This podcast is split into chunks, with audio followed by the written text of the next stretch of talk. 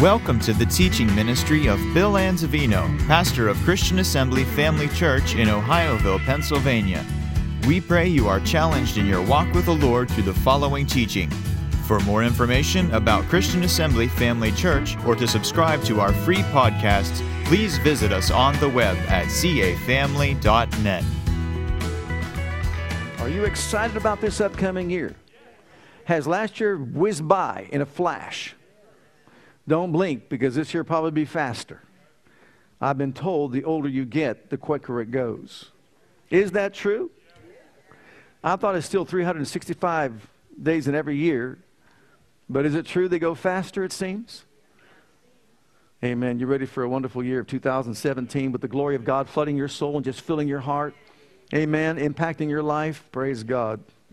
Let's pray. Father, we thank you for the privilege of coming together in Jesus' name to study your holy written word. We invite your spirit to give us ears to hear, hearts to receive, minds that are open, to change us by what we hear from glory to glory. We expect, dear Father God, to conform to the very image of Jesus and become that for which he shed his blood and sacrificed his life, that we might live our lives upon this earth to honor you, to glorify you, and carry out the purpose that you have for our lives and fulfill that which you have called us to do, that we might glorify you on this earth, even as Jesus did when he walked upon these shores of Galilee. So, Father, be glorified in our midst. We thank you for the Holy Ghost. We thank you, dear Father God, for signs, wonders, and demonstrations. In Jesus' name, amen. Hallelujah. Boy, I struggled with this. I changed this message 20 times probably. Matter of fact, it wasn't this message. I changed the message I was going to preach. I can't tell you how many times I changed the message I was going to preach. But it just was one of those things. I had it written out. I don't know how many times, but it was like, no. And you know, sometimes Italians can be stubborn. Sometimes. I'm like, surely it's got to be this way. Surely it's got to be this thing because, you know, we're fasting, we're praying. So I'm going to talk about fasting and prayer. Well, no, that's not it. That's not it. I want you to talk about releasing faith. Releasing our faith and set the stage for a year of victory in everyone's life. Hallelujah. Amen. Jesus died to give us the victory, and we need to walk in the light of that victory. And the only way we're going to walk in the light of the victory and overcome this world is by our faith. For this is the victory that overcomes the world, what? Even our faith. So turn with me, if you wouldn't mind, Acts chapter 14, verses 7 through 9. And there they preached the gospel. That's Paul and Barnabas. And there sat a certain man. Notice it was a certain man. He is a certain man at Lystra, impotent in his feet, being a cripple from his mother's womb, who never had walked. The same heard Paul speak, who steadfastly beholding him and perceiving that he had faith to be healed. So Paul and Barnabas are preaching, and this fellow hears what they're preaching, and this man, we're told at this point, has what? Faith to be healed, right? But he's still lying there. He's still not healed. A few questions I had to ask. What did they preach? What message did they preach? And the answer is very simple. It had to be the gospel of healing. Because Romans 10:17 says, faith cometh how? By hearing, and hearing by the word of God. How did this man get faith to be healed? How did Paul perceive he had faith to be healed? Obviously, he heard him preach the gospel. It could have been a gospel like people preach today. It may not be God's will to heal you. He might not want to heal you. It may be his will to heal you. And some people say he doesn't heal anymore. Miracles are done away with. And the list goes on and on. I don't believe for one moment that's the gospel that Paul preached. You know why? The next question will answer that. Who taught Paul the gospel he preached? Jesus did. Look at Galatians chapter 1. Jesus taught him the gospel.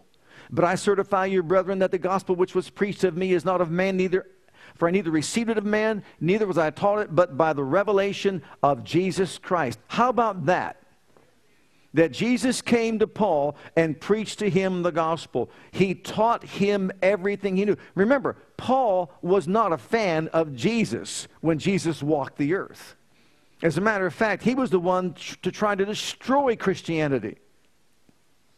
But Jesus appeared to him, and when he appeared to him, he was converted. He was born again, Spirit-filled. Then Jesus gave him a good education. Can you imagine this?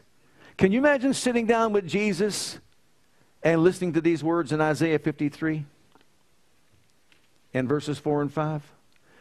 Surely, Paul, I bore your griefs, I carried your sorrows, yet you did esteem me stricken, smitten of God, and afflicted. I was wounded for your transgressions. I was bruised for your iniquities. The chastisement of your peace was upon me. And with my stripes, Paul, you were healed. Because you have to remember, he was blind by the light.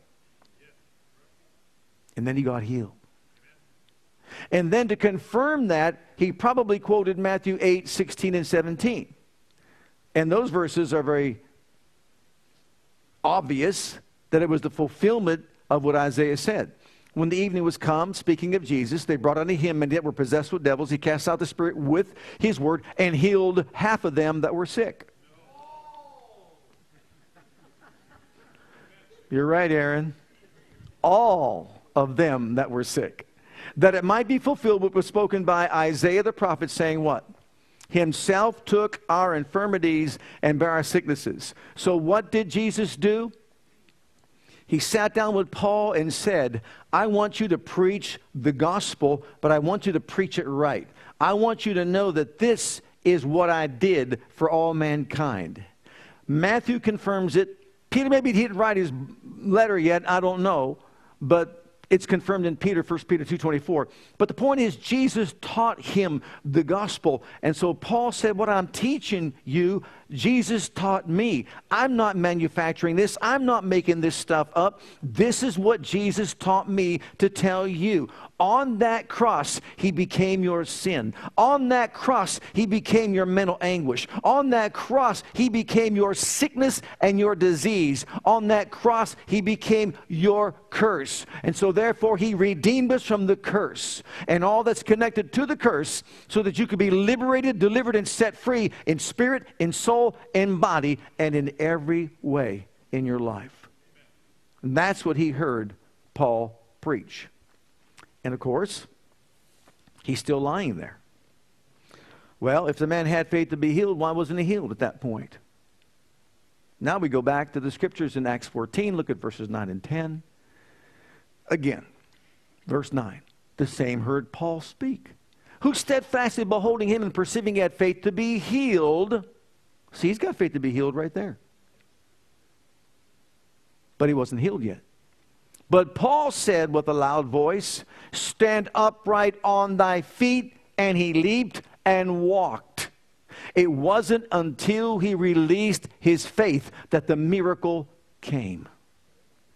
You can have faith to be healed and not be healed. You realize that? You could have faith in you. Let me explain it this way. You walk into a store and you want a loaf of bread. You've got money in your pocket. You want a loaf of bread, but you don't have a loaf of bread. And you're not going to get a loaf of bread until you get the money out of your pocket and exchange it for a loaf of bread. Can we understand that? Well, you got money in your pocket. How come you don't have a loaf of bread? Do you have the money? Is the bread there on the counter? Is it in your possession yet? What do you have to do? Release your money and get the bread. We have faith in our hearts, but too often we fail to recognize how to release that faith so we can receive what is ours. It's called possessing our possessions.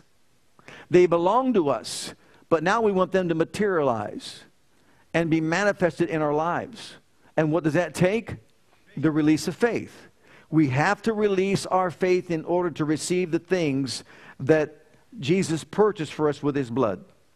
In the book of James, we see the same truth revealed. Chapter 2, verse 26, this is the Moffatt's translation. Well, I'll give you the Moffatts. For as the body without the breath of life is dead, so faith is dead without deeds. Faith has got to have corresponding actions. Without corresponding actions, just as the body without the spirit is what? Dead. It's still the body, but it's lifeless, it's immobile, it can't do anything, it can't function because there's no spirit in it. So faith without corresponding actions or works or being released is dead, being alone. It's still faith, it's genuine faith, but it's inoperative, it's inactive, it's not getting anything. So we need to learn how to release our faith. We saw the man had to leap up and walk. Actions released faith. But then there's also something else that Jesus taught about releasing our faith in Luke 17. In Luke 17, verses 5 and 6, the apostles said to the Lord, increase our faith. The Lord said, if you had faith as a grain of mustard seed, you might what? You might what? You might what? What might you do if you had faith? Say. Everywhere Jesus taught faith, he taught say. You've got to say. Say what? Say to the sycamore tree. Say to the situation, be thou plucked up by the root, planted to sea, and it should what? Obey you. Another way to release faith is through saying. We release faith through acting. We release faith through saying. And saying is probably the primary action of faith. What we believe in our heart and what we say with our mouth is key to experiencing the blessings of God. The criteria is revealed to us by Jesus in Mark 11:23. I know you know the verse, but trust me, you don't really know the verse. And neither do I. We're just scratching the surface on this absolutely marvelous revelation that Jesus gave us about the operation of faith. For truly I say to you, that whosoever shall, what? Say unto this mountain, be thou removed and be thou cast into the sea. Now wait a minute. A mountain?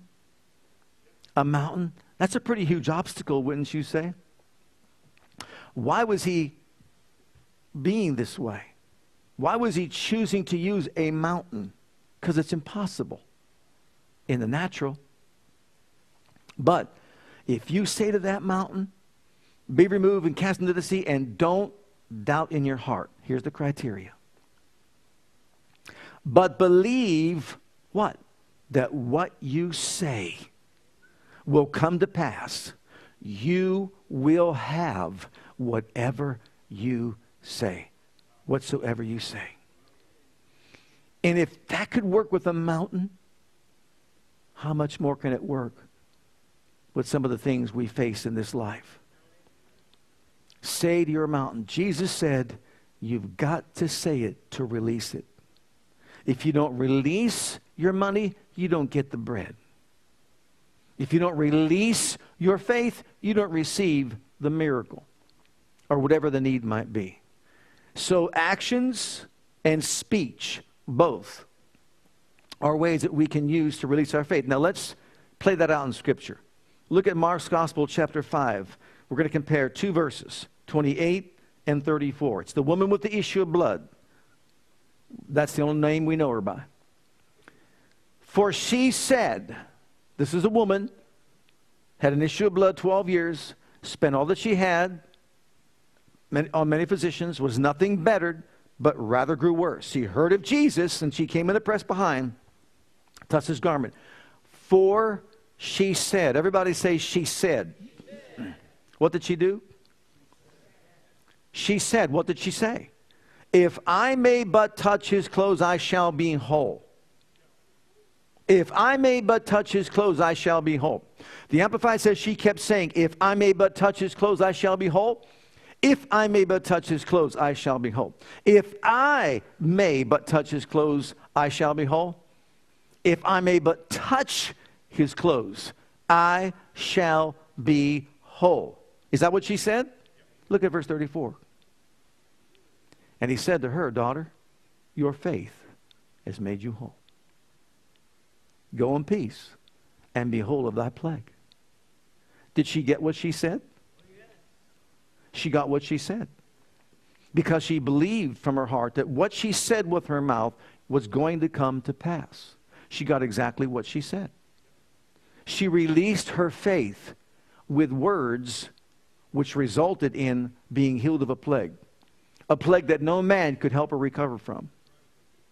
And for her, that's better than removing a mountain. There was a preacher who one time heard this taught, and he went to the preacher that taught it and said, "It doesn't work, I don't believe it." And the preacher that taught it said, "Isn't that something? Jesus said you could have what you say, and you say it doesn't work, and it doesn't work for you." He got like you hit him with a left hook and stood there and just said, "I think I need to play that record on the back on the other side, or play the other side of that record." He got it. The light bulb went on. I say it doesn't work, and it doesn't work. I'm getting exactly what I say. I better start saying it works. I better start believing it works. Amen. Now let me show you two more scriptures. Just compare these simple scriptures. This is setting the stage for a glorious new year for all of us. Look at Numbers chapter 13, verses 30 and 31. They went out to spy out the land. It's a land that flows with milk and honey. God said, "I'm going to get you into the land, drive out the inhabitants of the land, and you're going to be okay." When they came back with the report, 10 spies had an evil report, 2 spies had a good report, and here's the report. "And Caleb stilled the people before Moses and said," everybody say, "Caleb said." What did Caleb do? What did he say? He said, "Let us go up and once and possess it, for we are well able to overcome it." What did Caleb say? We're well able to. Okay. The other 10 spies that were there, but the men that went up with him said, everybody say, "The men said, we be not able to go up against the people, for they are stronger than we." Let me ask you a question. Did Caleb get what he said? He did. Did those 10 men get what they said? They did. It works on the positive side. It works on the negative side. And God said in verse 28 of that 14th chapter, "As you have spoken in my ears, so will I do to you." As you spoke in my ears. What a thought. To think about what we say, he hears, and that's what we get. That could be a frightening thought, if you think about it. But it works because Jesus taught it. And Jesus is the author of our faith. If anyone knows about spiritual laws, I would have to conclude that Jesus does. And if Jesus said, if you believe in your heart that what you say with your mouth will come to pass, you will have what you say, it has to be true. No matter how many theologians say, "I don't believe that," it has to be true. Jesus is the one that spoke this whole planet into being. The whole solar system into being. You know the scripture says, "Will you not fear me, says the Lord, who laid the foundations of the sea by a perpetual decree, and the water shall not pass over?" Wait a minute. By his spoken word, all the mighty waters of all the oceans of the world don't cross the sand along the seashore. "And you won't fear me," he says. If he can do that, how powerful is he? Imagine it. Look at the book of Colossians. Chapter 2 and verses 6 through 8. "As you have therefore received Christ Jesus the Lord, so walk ye in him, rooted and built up in him, and established in the faith, as you have been taught, abounding therein with thanksgiving. Beware lest any man spoil you through philosophy and vain deceit, after the tradition of men and the rudiments of the world, and not after Christ." Who's the author of our faith? Jesus is. Who is the finisher of our faith? Jesus is. Well, if he is the author and finisher of our faith, it's up to us then to be established in the faith that he taught, to be rooted in it, to be grounded in it, so we can operate in it the way he wants us to. And the one who taught it is the one who also demonstrated it when he spoke to a tree and it dried up by the root. Or if he spoke to a devil and the devil did exactly what he said to do. Or if he spoke to the wind, the waves, and the sea, and they obeyed him. And the apostles said, what manner of man is this that even the wind, waves, and the sea, they obey him? Notice, he said that we can do the same thing if we believe in our heart and release it with our mouth. Now, I know that's hard for us to imagine, but it doesn't make it any less true. Now look at Matthew chapter 17, verse 20. And if you got your shouting clothes, get them ready. If you have your seat belts, buckle them tight. Because Jesus revealed to us in Scripture who's the author of our faith, the finisher of our faith. In other words, he perfects it. When they asked him why we couldn't cast out that devil, Jesus said, because of your unbelief. Anybody else would just put their tail between their legs and just run off like a scared dog. Because you're in belief. For verily I say to you, if you have faith as a grain of mustard seed, you shall what? You shall what? Say unto this mountain, remove hence to yonder place, and it shall remove, and nothing. Everybody say nothing. Say it again, nothing. Say it like you mean it. Nothing shall be impossible to you. Did he mean that? Is he toying with us? Think he's mocking us? Is he baiting us? Did he really mean that? Rather than trying to say it doesn't work, let's figure out how to make it work. What do you say? I know that's a tremendous challenge, but you know what? It gets to the core of our being. Think about it. Only we human beings speak words, and death and life are in the power of the tongue. And they that love it shall eat the fruit thereof. In other words, we're eating the fruit of our words every day of our lives. The words we spoke yesterday are manifesting today. Think about that statement. Wow. Something to think about, isn't it? Now, look in Psalm 103. We're going to show you why speaking the Word of God is powerful and effective. And it will set the course of our lives for life or death, for good or evil, for blessing or cursing. Bless the Lord, ye his angels that excel in strength, that do his commandments, hearkening to the voice of his word. What do angels do? They hearken to the voice of his word. What is this? His word. I've got a microphone here.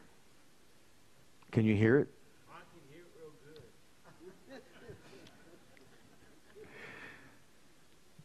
It's not saying anything yet, is it? Mm-mm. So what are angels doing? Nothing. Nothing. But when I say, in the mighty name of Jesus, I believe, I receive my miracle, now I've got their attention. If I were to say, mountain be removed in the mighty name of Jesus, now I've got their attention. When you and I start speaking the Word of God, angels hearken to the voice of his Word. It's exactly what those Hebrew words mean. They hearken to the voice of his Word. They listen to the Word being spoken, and they act accordingly. Which is why we're told, don't say things before the angels that you don't want to happen. And if you want things to happen, then say those words based on the Word of God before the angels, and let them go to work on your behalf and do what the Word says. See, too often we fail to recognize how to get angels involved in our affairs. But look at this in the book of Daniel, chapter 10. When you and I speak the Word of God, angels respond to the Word that's spoken. Then said he, this is the angel unto me, Daniel, fear not, Daniel. Don't you love that? Angels knew his name. For from the first day that you didst set your heart to understand and to chasten yourself before thy God, thy words were heard, and I am come for your words. Why did Gabriel show up on Daniel's porch? For his words. For his words. How powerful is that? I have come for your words. So Daniel, when you said, I want to know, when you said, Lord, you held up the word before God and said, this is what the prophet said. Now I want to know, I want to have revelation. I heard those words. I was dispatched from heaven immediately, but the Prince of Persia came and interfered with my flight. And as a result, I had to wait for Michael to come, and Michael came. It took 21 days as this warfare was taking place. That's why sometimes we get discouraged, because it doesn't happen instantaneously. We got to hold fast our confession of faith. We got to stand firm in what we believe and say. We've got to be able to see beyond the natural world and realize that angels are involved and they're out there working for us. They're ministering for us because we're the heirs of salvation. And they are hearkening to the voice of the word of God that you and I proclaim, that we speak out, that we say, and that they will work on our behalf to see to it that the word of God is realized in our lives. Look at another verse in Daniel chapter 6. Here, look at verse 8. Now, O king, establish the decree and sign the writing, that it may not be changed, according to the law of the Medes and Persians, which altereth not. Wherefore King Darius signed the writing and the decree. Now when Daniel knew that the writing was signed, he went into his house, his windows being open in his chamber toward Jerusalem. He kneeled upon his knees 3 times a day and prayed and gave thanks before his God, as he did aforetime. Now hold on here. When the heart of a man is established in God and the word of God, even a king's decree is not going to bring him to his knees. It's not going to affect his belief whatsoever. It's not going to change his position. Daniel knew his God. He went up to his room, the windows wide open. The decree says anyone that doesn't bow, doesn't do what the decree says, will be cast into a den of lions. Did that deter him from speaking out boldly? Oh, I'm sure he probably took it up a notch. Don't you think? He said it even louder. Oh, Jehovah God, my God, did you hear the decree that went out? But I will only worship you, and you alone will I serve. No matter what the king says, no matter what his servants say, you are my God, and I know that if I honor you and love you and obey you and do what your word says to do, that you will defend me and fight for me as you said in your word. Now imagine that. Now I don't know exactly what he said, but look at chapter 6, verses 20 through 23. He was thrown into a den of lions. And when he came to the den, he cried with a lamentable voice, this is the king, unto Daniel. The king spake and said to Daniel, O Daniel, servant of the living God, is thy God, whom thou servest continually, able to deliver thee from the lions? Then said Daniel unto the king, O king, live forever. My God sent his angel. What do angels do? Hearken to the voice of the word. And when David was firm in what his belief was and stayed upon the word, acted upon the word. See, it doesn't mean we're not going to be challenged along the way. It doesn't mean we're going to have people listening and stirring up trouble, even devils and demons and all that. But we stand firm on the word of God and proclaim what the word says. And look at this. My God sent his angel and hath shut the lion's mouth, that they have not hurt me. For as much as before him innocency was found in me, and also before thee, O king, have I done no hurt. Then was the king exceeding glad for him, and commanded that they should take Daniel up out of the den. So Daniel was taken up out of the den, and no manner of hurt was found upon him. Why? Because he believed in his God. You know, every challenge we face in this life is to try to just disturb our faith. This faith business doesn't work and that doesn't work. But beloved, the principles of God's word are true for every single person. Doesn't matter who we are. If we'll but believe and speak our faith, we'll get our angels involved in doing some things for us that you never thought possible.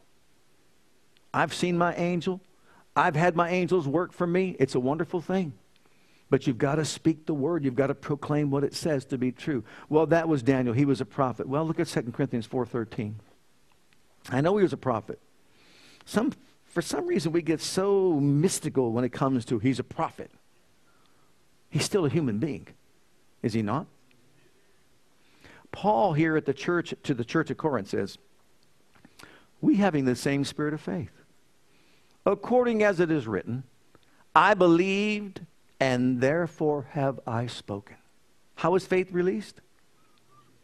Speaking. We also believe and therefore speak. Jesus didn't say if Daniel says to this mountain, be thou removed. He said whosoever. Whosoever.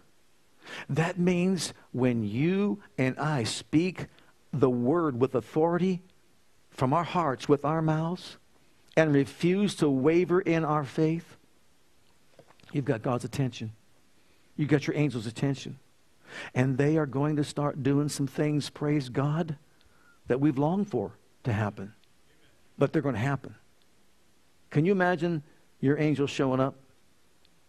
Can you imagine, like Brother Norva Hayes, when he started speaking the word over his daughter's life who was in rebellion, spoke in such a way that finally her angel appeared right at the foot of her bed and looked her eyeball to eyeball.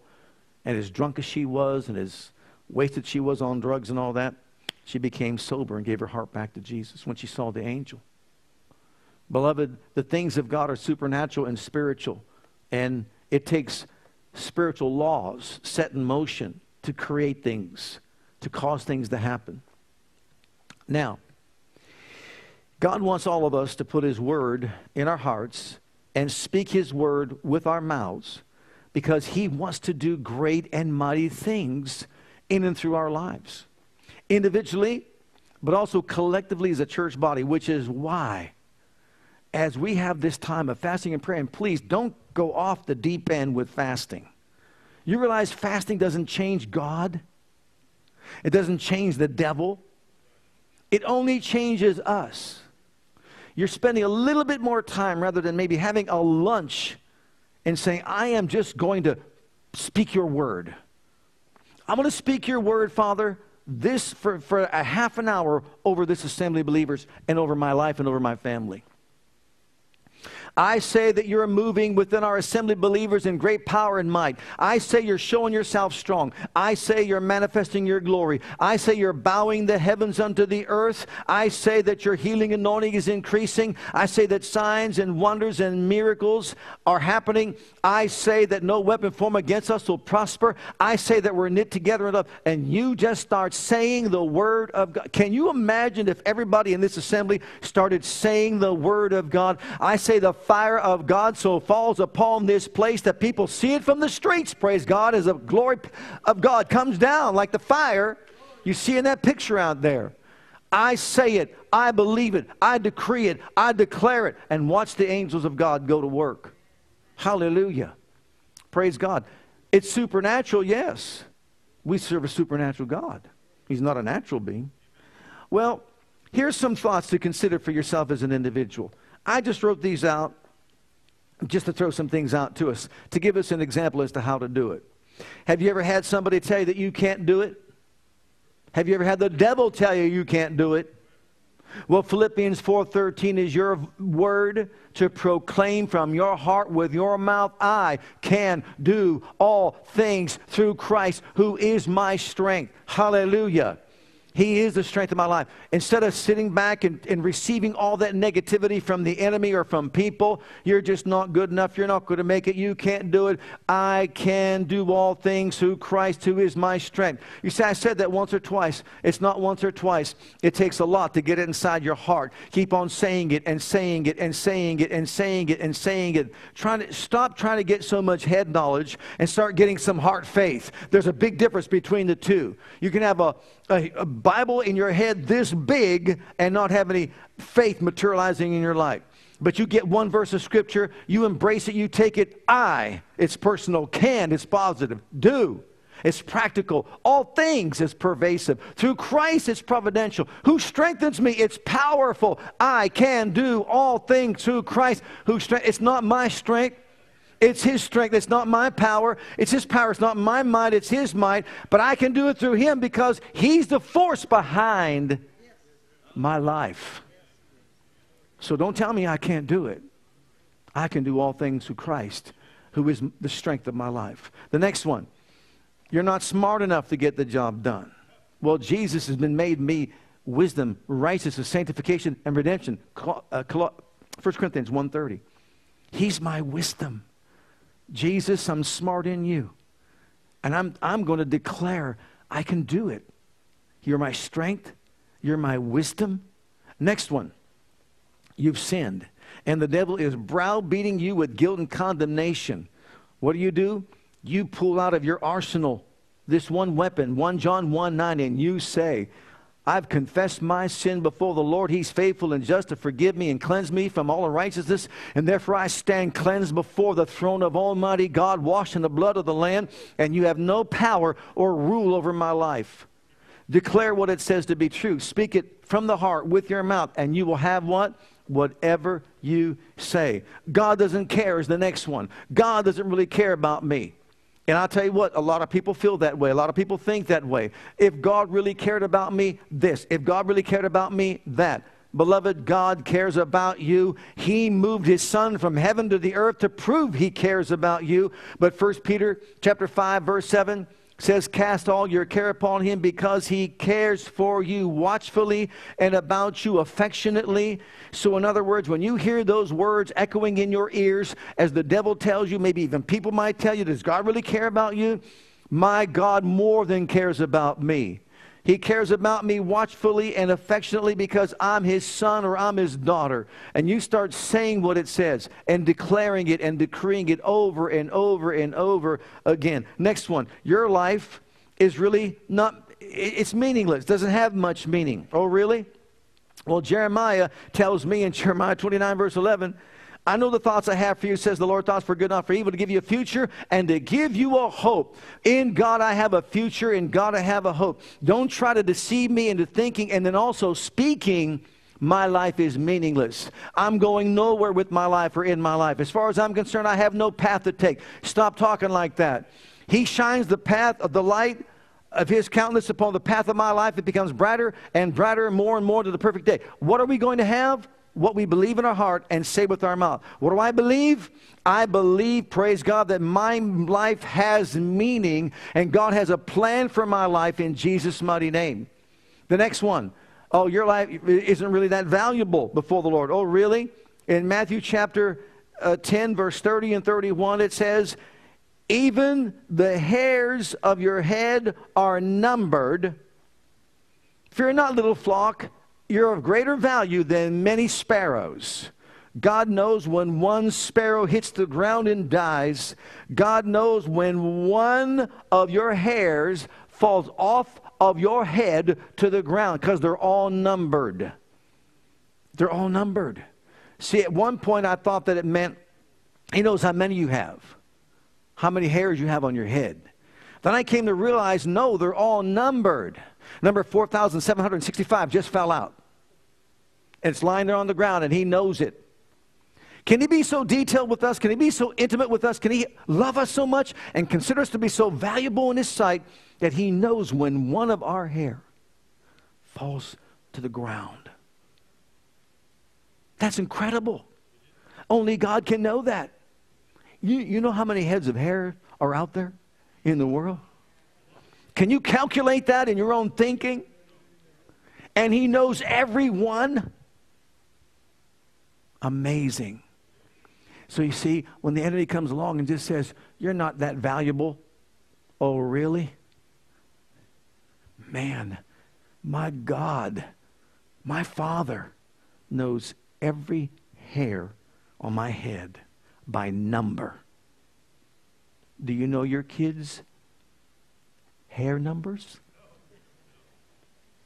No wonder he said, how much more does he love you than natural parents love their kids? Because if you really loved your kid, you'd sit down and count the hairs on their head.